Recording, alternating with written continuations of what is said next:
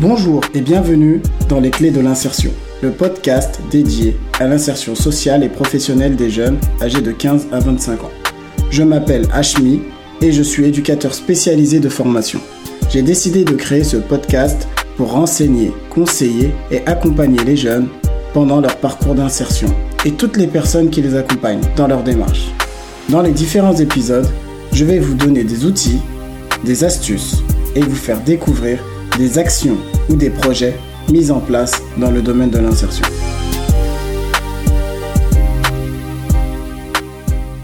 C'est avec un grand plaisir aujourd'hui que je vous retrouve pour euh, ce nouvel épisode des clés de l'insertion. J'ai le privilège de recevoir Moussi Traoré, qui est le président euh, de l'association des ateliers parisiens et le fondateur euh, de l'école de haute couture, les ateliers d'Alix. Donc euh, j'ai souhaité l'inviter aujourd'hui parce que son parcours inspirant est selon moi un modèle et une source d'inspiration pour tout jeune qui souhaite se lancer et accomplir ses rêves. Parce que la particularité de Mossi, c'est qu'aujourd'hui, il utilise la mode et la couture comme d'un outil éducatif permettant aux jeunes de s'insérer professionnellement. Donc, euh, merci aussi d'avoir accepté mon invitation. Au plaisir. Euh, donc, euh, est-ce que tu peux, pour nos auditeurs, te présenter et nous parler de ton parcours? Bien sûr.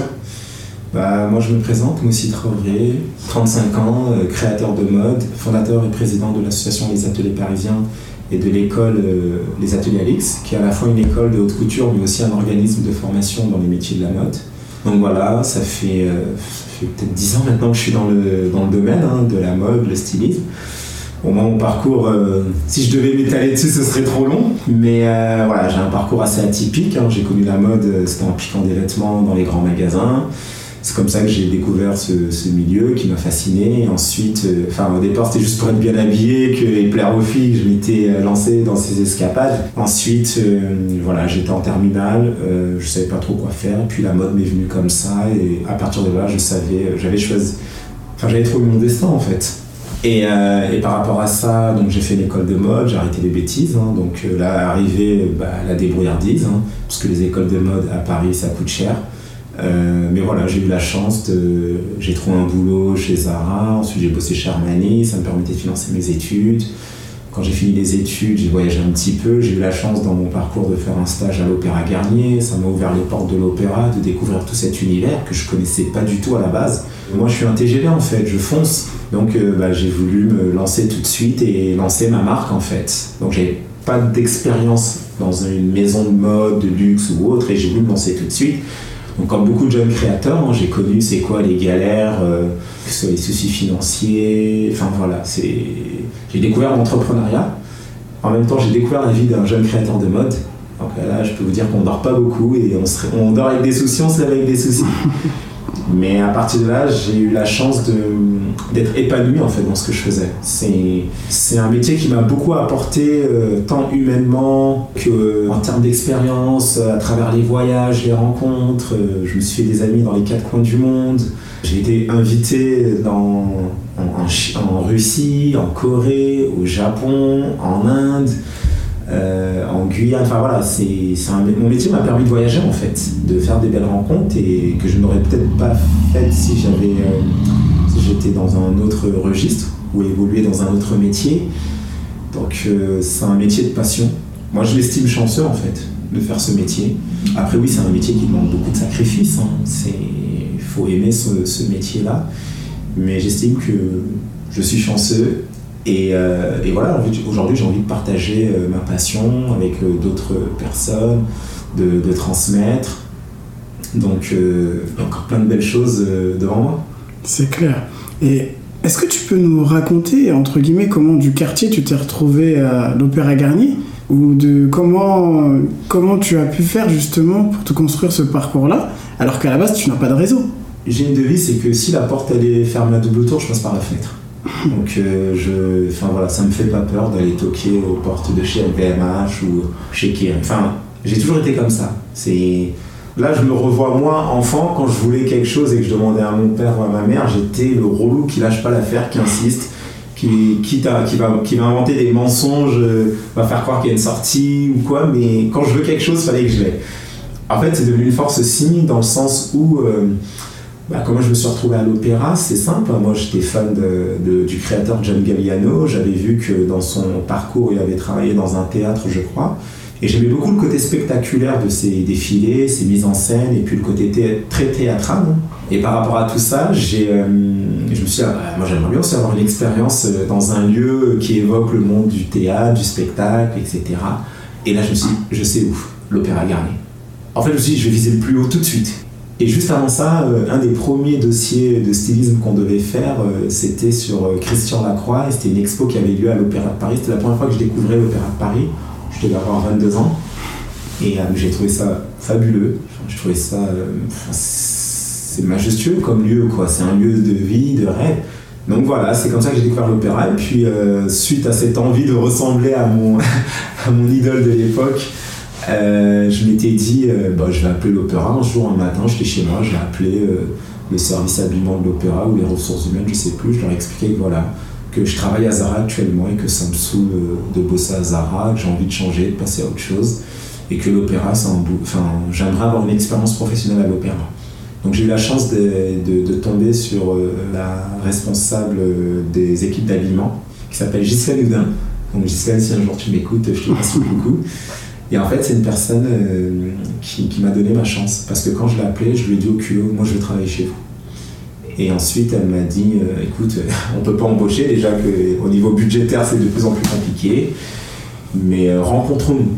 Donc je suis parti, j'ai passé un entretien, je lui ai expliqué euh, le but de ma démarche, etc. Et puis elle m'a dit bah écoute, je peux te prendre en stage. Je dis bah super Et moi je pensais que c'était un stage non rémunéré, mais même ça c'était bon pour moi quoi. Et en fait, c'est un stage rémunéré. Donc c'était cool. mon stage de deuxième année, je l'ai fait à l'Opéra Garnier. Et là, j'ai découvert tous les services, hein, que ce soit le service pressing, coiffure, maquillage, habilleur, les ateliers de couture. Et c'était génial parce qu'en fait, euh, j'assistais à toutes les répétitions de, des, troupes. Que ce soit, euh, je crois que là, c'était pas un ballet, mais c'était un spectacle lyrique. Donc, euh, pareil, je découvrais tout ce monde-là que je ne connaissais pas. Et puis voilà, quand il y avait les répétitions, en plus j'étais assis dans la salle, enfin j'étais un peu le stagiaire chouchou aussi. Donc ça a été une super belle expérience. Moi je suis tombé amoureux du lieu. Et ensuite, quand mon stage s'est terminé, je suis resté en contact avec cette personne, je lui donnais des nouvelles, je lui disais ce que je devenais, ce que je...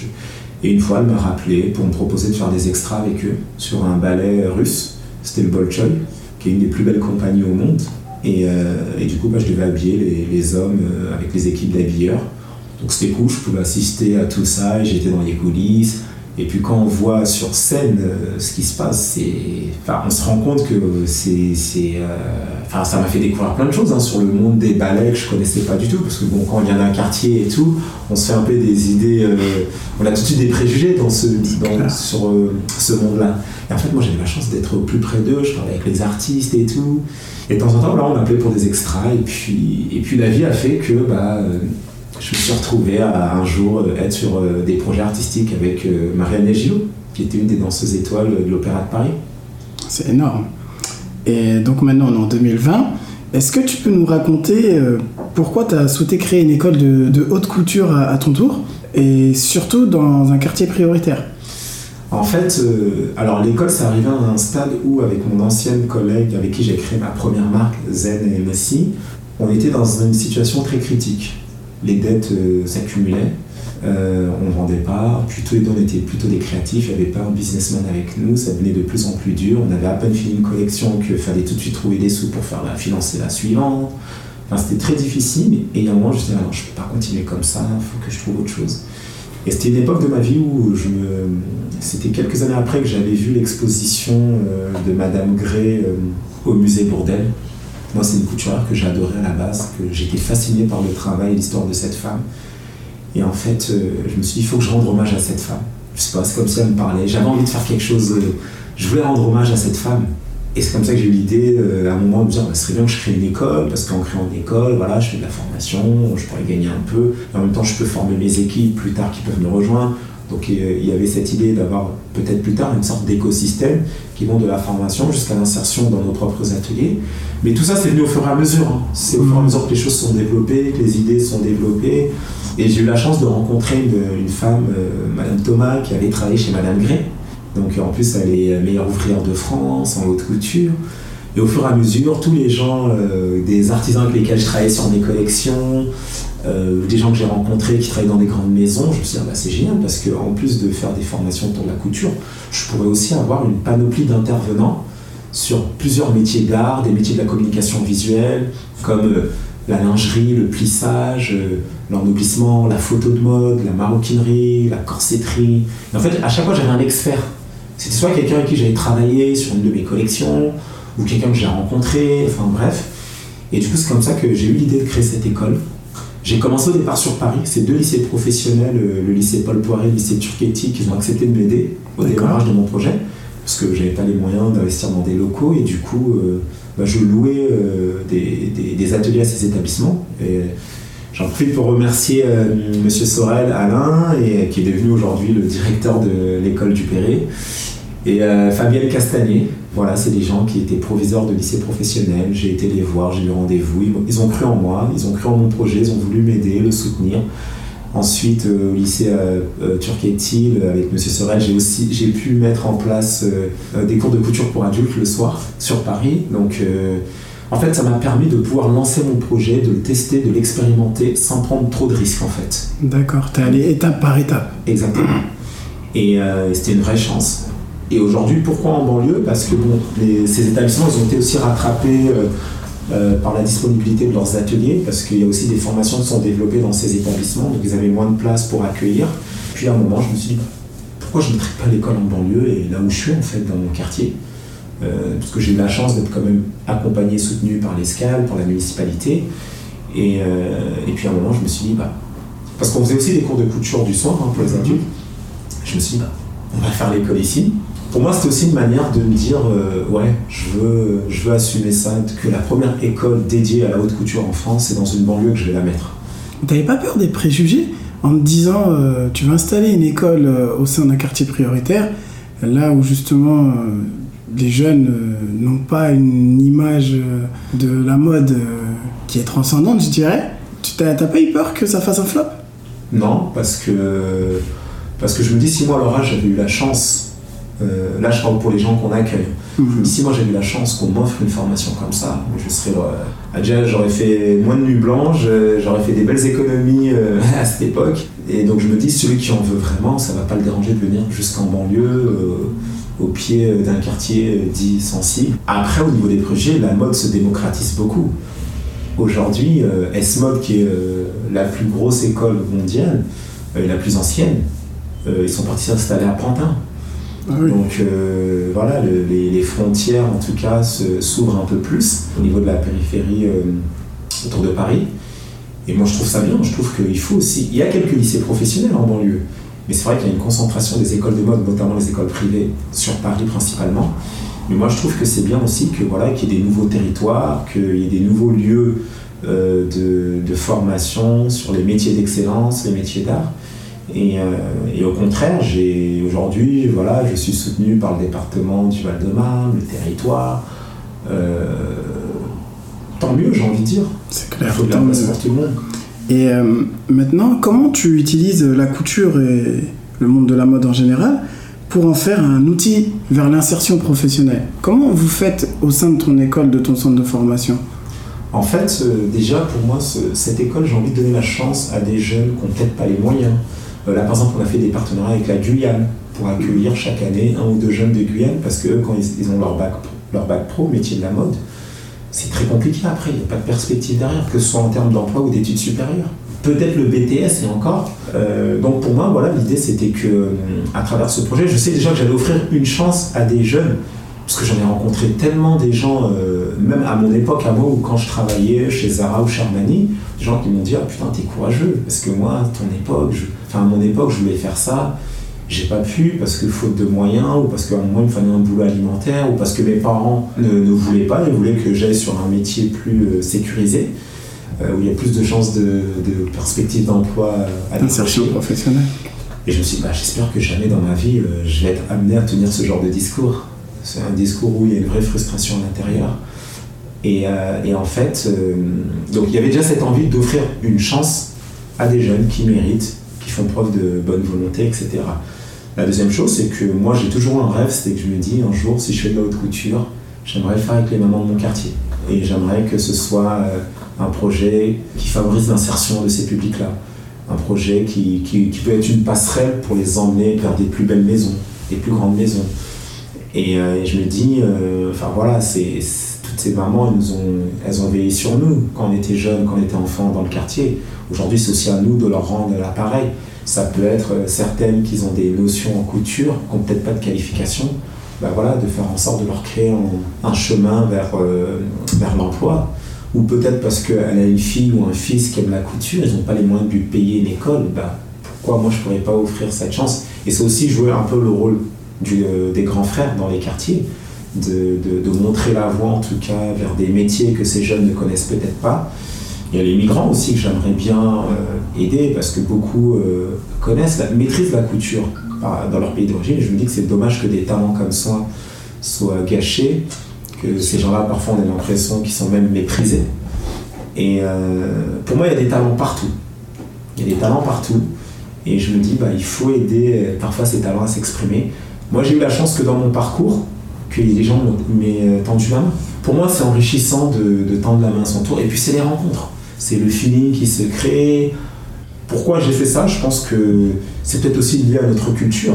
En Afrique, voilà, c'est un peu euh, la petite maison dans la prairie, quoi. C'est voilà, la cour commune, ma porte elle est ouverte, t'es es le bienvenu pour manger. Euh, nous on a grandi dans une culture où on mange tous dans un plat, tous à la main, c'est un signe de, partage. Aussi, parfois, c'est peut-être l'aspect religieux.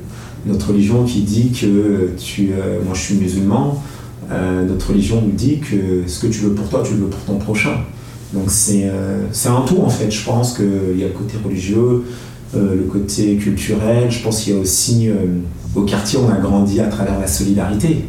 Parfois pas dans les bons contextes. Parce que quand c'était pour les embrouilles de quartier, en gros il faut être présent pour les potes, bon c'est un côté un peu négatif, mais en même temps c'est aussi une force qui s'est créée. C'est nous on a grandi en partageant des paquets de chips ensemble. On pouvait le partager à 10 je pense que c'est aussi des petits restes de tout ça qui fait que pour moi c'est normal de et puis franchement ça fait plaisir quand euh, des parents ils te disent franchement merci c'est euh, t'as l'impression que t'es le Père Noël avant l'heure en fait ou quand j'ai des, des, étrangers qui sont venus en France qui ont galéré que tu as aidé à s'insérer ou à former ou que tu les as aidés pour les papiers et que ces mêmes personnes, euh, le jour où tu as besoin d'eux, tac, ils sont là, ils sont prêts à. Euh, moi, il y a des gens, qui étaient prêts à faire des nuits blanches pour moi, pour m'aider à finir mes collections. Donc c'est normal que des gens comme ça, le jour où ils ont des problèmes, euh, je suis là aussi pour eux. J'ai eu des gens, des façonniers, qui, le jour où ils avaient des problèmes de papier, bah, ça ne me dérangeait pas de ne pas aller bosser une journée et d'aller les aider à mon tour pour bah, les démarches administratives. Bah, c'est des gens en contrepartie. Le jour où j'avais besoin d'un atelier de fabrication pour m'aider à finaliser ma collection, dès qu'ils avaient fini de bosser pour Hermès ou Dior, ils avaient 3-4 jours devant eux, bah, ils me disaient vas-y, tu déposes tout chez moi et je vais finir ton travail. Pour les payer, c'était la bagarre parce qu'ils ne voulaient pas prendre un sou. Et là, on était vraiment dans une démarche d'entraide. Avec. Euh, tant qu'on peut aider, c'est moi je trouve qu'aujourd'hui, il faut créer des modèles alternatifs basés sur la solidarité, sur l'entraide sur euh, le partage. Et je pense qu'aujourd'hui, si j'en suis arrivé là, c'est que j'ai eu beaucoup de, chance, beaucoup de chance parce que les gens m'ont aidé, mais ils m'ont aidé aussi parce que quand ils avaient besoin de ils savaient qu'ils pouvaient compter sur moi. C'est clair. Et tu vois, toutes les valeurs de partage et d'entraide que tu, tu, parles, c'est aussi ce qui t'a permis de consolider ton parcours, qui, qui fait qu'aujourd'hui, eh ben, tu es, fondateur d'une école de haute couture. Et tu as beaucoup hum, parlé tout à l'heure euh, des différents hum, financeurs qui t'aident, mhm. départements et autres. Et moi, je voulais savoir justement comment tu as fait pour les convaincre et fédérer ces partenaires ainsi que la municipalité autour de ton projet? Alors au niveau de la municipalité, euh, bah, tu sais quoi? C'est, un grand frère du quartier, Moussa Sissoko, je passe le salam. C'est le premier qui est parti voir, euh, je crois, Franck Lecomte ou quelqu'un en tout cas qui travaille à l'escale et un jour, par exemple, il me dit alors ça se passe comment ton truc d'études ah, Là, c'est un peu galère, j'ai pas d'endroit où pour bosser et tout. Il me dit Ah ouais, t'es sérieux là? Moi, attends, je vais aller parler à, je vais aller parler à qui il faut. Et il est parti parler, c'est comme ça que j'ai pu aller travailler dans les salles de l'escale. Ça, je n'oublierai pas, parce que c'est, tu vois, des fois, on oublie que c'est, il y a des gens, qui quand je te dis qu'il y a des gens qui m'ont tendu la main, c'est à tous les niveaux. Ça peut être un grand du quartier, comme quelqu'un de, de l'escale. Moi, j'ai eu la chance que Dominique Delpeux, Aboubacar Ismaël, c'est des gens qui ont toujours été à l'écoute. Enfin, ils m'ont toujours soutenu. Ils, ont pris des risques pour m'aider. Et euh, donc, au niveau déjà local, c'est par leur intermédiaire à eux que j'ai pu euh, en arriver à cette relation de confiance. Donc les professionnels ont su t'accompagner justement dans Déjà au niveau des élus de la vie. D'accord. C'est eux qui m'ont facilité, en tout cas, euh, qui ont peut-être fait ce travail de séduction à ma place pour que je puisse avoir l'appui déjà de la ville.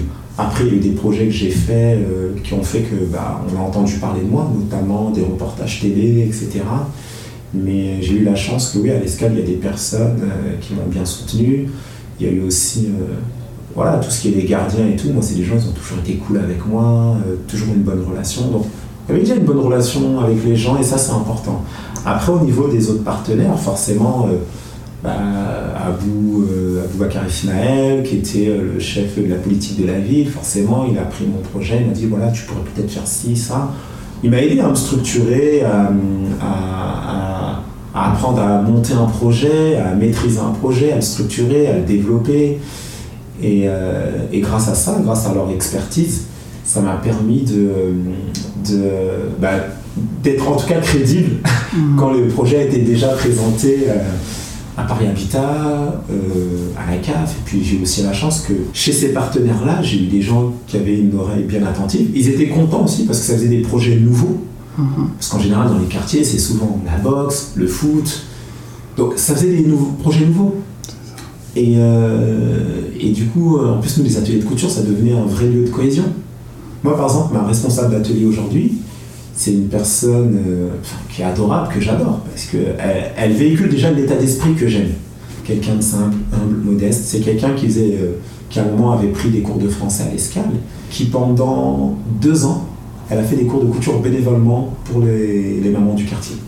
ensuite, elle a travaillé un peu le social, on m'a présenté, je lui ai dit, bah écoute, moi j'ai une formation de couture, est-ce que ça te dit? Elle a participé. Et euh, au final, je l'ai intégrée avec moi. Elle a continué aussi ses cours avec le centre social elle travaille avec moi, c'est grâce à elle que j'ai grandi. Euh, c'est quelqu'un qui a de vie, hein, mhm. euh, qui, a quasiment l'âge de ma mère. Et, euh, mais elle m'apporte un vrai plus dans mon travail aujourd'hui. J'apprends à son contact, elle est mieux organisée que moi, donc forcément elle, elle pallie là où j'avais encore des petites lacunes, des brèches à combler. Donc tous ces partenaires-là, j'ai eu la chance de... C'est les rencontres. Les rencontres et surtout on t'a beaucoup écouté. Moi ce que je comprends c'est que quand on, écoute euh, quelqu'un qui a soif, qui a faim, qui a envie de monter des projets et qu'on lui tend la perche, et eh ben elle s'en saisit. Et une fois qu'elle s'en saisit, et eh ben elle arrive à des, stades qu'on ne peut même pas imaginer, comme ton défilé Avenue Montaigne, euh, l'Opéra Garnier. Tu vois, toutes ces étapes de ton parcours ou tes voyages montrent qu'en réalité, la personne qu'on a en face de nous, le jeune qui est en face de nous, si on l'accompagne du mieux qu'on peut, et eh bah, il peut arriver. Euh, je pense qu'il faut, faut pas avoir froid aux yeux. C'est ça. Faut, faut être culotté, il faut, de l'audace. faut de l'audace, ne pas avoir peur. Il faut pas avoir peur. Moi, j'ai fait des choses. Par exemple, le défilé qu'on a fait au Père Lachaise. Mhm. Au départ, c'était un vrai challenge artistique, mais à un moment, c'est devenu une ambition dans le sens où je me suis dit, bah, je vais nourrir un petit peu mon ego en me disant que je vais être le premier créateur au monde qui fait un défilé dans un cimetière. Et on l'a fait. Il y a eu des retours euh, critiques, positifs, négatifs. Il y a deux ans, Gucci, ils ont fait un défilé dans un cimetière. Eux, ils ont fait ça avec des millions. On a fait ça avec, euh, avec les moyens du bord à l'époque. Et ça a été toi le premier On a fait ça où? Au Père Lachaise. Euh, le défilé Avenue Montaigne, c'était pareil. Il n'y avait jamais eu de défilé de mode en pleine rue sur les Champs-Élysées. Avenue Montaigne, l'une des avenues les plus chères de Paris, du Triangle d'Or. On a réussi. Après, c'est la bagarre, hein, parce que pour avoir les autorisations, il faut, faut, y aller. Hein. Moi, au départ, que ce soit mon premier défilé dans une église, euh, l'église Saint-Pierre de Montmartre, euh, le défilé autour de euh, au, Père Lachaise ou même sur la ville Montaigne. une fois, j'avais fait un défilé au Carrousel du Louvre. C'était pas celui autour de la pyramide, mais c'était dans le hall Charles V. C'était un lieu où le musée du Louvre, pendant 15-16 ans, m'a dit qu'il n'y avait jamais rien eu. Et voilà, moi j'aime ces challenges. Je me dis, ah, ça c'est un challenge à m'apporter. Et en fait, ça me stimule. C'est que ça me booste le Taj Mahal, le projet qu'on a fait, c'est pareil. d'être allé au Taj Mahal, je me suis dit, est-ce qu'il y a déjà une grande marque française qui est partie faire un shooting photo au Taj Mahal? Non, j'ai trouvé mon challenge avec l'Inde. Puis l'Inde, bon, c'est un pays que j'adore, j'aime cette culture. Et mais je me suis dit, c'est un challenge. Et en fait, j'ai besoin de challenge, ça me stimule, ça me booste. Le matin, je me lève. Quand tu sais, ça te fait avancer dans la vie en fait. Mm. Ça te, c'est comme ça te fait pousser des ailes. Et à chaque fois que tu as réussi un projet, que tu as réatterri, il faut que tu refasses pousser des nouvelles ailes pour t'envoler vers d'autres cieux. Mais, euh, mais c'est clair qu'il faut, ouais, faut de l'audace, faut pas avoir peur. Moi, je pars du principe que tu peux être le président des États-Unis, euh, de l'ONU ou du plus grand groupe de luxe. T'es un être humain comme moi, tu vas aux toilettes, tu chies, tu pètes. Donc, je me dis, t'as rien à perdre. Hmm. C'est au contraire, t'as tout à y gagner si ça passe. Et, euh, et voilà, c'est comme ça que ça ça à l'esprit. Est-ce que tu aurais un conseil à donner à un, jeune justement qui, qui, souhaite atteindre ses objectifs et de l'autre côté à un professionnel qui, qui travaille justement en direction des jeunes? Quel conseil tu pourrais leur donner? Bah, Pour moi, un jeune qui veut atteindre ses objectifs, c'est moi je suis un rêveur. Je suis quelqu'un, euh, ça fuse dans ma tête. Moi, tu me mets dans une réunion, dans une salle de cours, en une heure, il y a 50 choses qui se passent dans ma tête. Des fois, j'ai l'esprit ailleurs. Je peux être euh, dans une réunion euh, avec mes équipes de travail. Je peux être en même temps en train de penser au, Gange. Donc, je pense qu'il faut être un peu un rêveur. Faut, voilà, faut être un rêveur. Faut pas avoir peur. Faut, faut oser. Faut, surtout pour des jeunes issus de milieux peut-être défavorisés ou autres, faut se dire, bah, j'ai rien à perdre. Faut se dire que j'ai envie d'être à l'aise partout, que ce soit dans mon quartier ou même si demain je suis amené à marcher rue euh, Faubourg Saint-Honoré, je serai le même personnage. Je vais pas me faire, euh, je vais pas me rabaisser. Euh, donc oui, il faut avoir cet état d'esprit de se dire que impossible is nothing. ça c'est ma devise. Ensuite pour les professionnels, je me dis bah faut être curieux parce que la curiosité peut amener des belles surprises c'est-à-dire d'aller à la rencontre de jeunes talents qui peuvent. Euh, on apprend, moi, à mon niveau aujourd'hui, parfois, oui, je rencontre des gens qui m'inspirent, des gens plus jeunes que moi, qui peuvent m'inspirer. Même un stagiaire chez moi, il peut m'inspirer, il peut me donner des bonnes idées. Donc oui, les professionnels, il faut être à l'écoute, il faut être curieux, il faut avoir envie d'aller aussi vers euh, ces, jeunes-là qui sont... Puis c'est d'autres générations, ça veut dire qu'ils viennent avec leur code, leurs univers, leur langage, c'est un plus. Ils peuvent apporter des choses. En fait, moi, je, me dis, euh, c'est un échange de bons procédés. Moi, j'aime bien euh, la transmission intergénérationnelle. C'est vrai que les anciens peuvent transmettre l'expérience aux plus jeunes, mais les plus jeunes les apportent le dynamisme, la fraîcheur. Euh, donc, c'est tout le monde a gagné en fait. Donc, c'est comme si tu avais un rond-point et qu'on tombe tous autour. Et chacun, il croise l'autre, il prend cette sortie-là, tu croises celui-là, tu prends l'autre sortie, mais ces rencontres vont faire que chacun va y gagner quelque chose. Je te remercie moi aussi. Au plaisir. Parce que vraiment, euh, même moi, ça m'a apporté beaucoup de choses. Ton parcours est vraiment inspirant. J'espère que pour vous également, cela a été euh, instructif. Donc, euh, si vous avez aimé l'épisode d'aujourd'hui, je vous invite à lâcher un commentaire, de mettre un petit like. Et pour ma part, je vous dis à très bientôt pour le prochain épisode. Ciao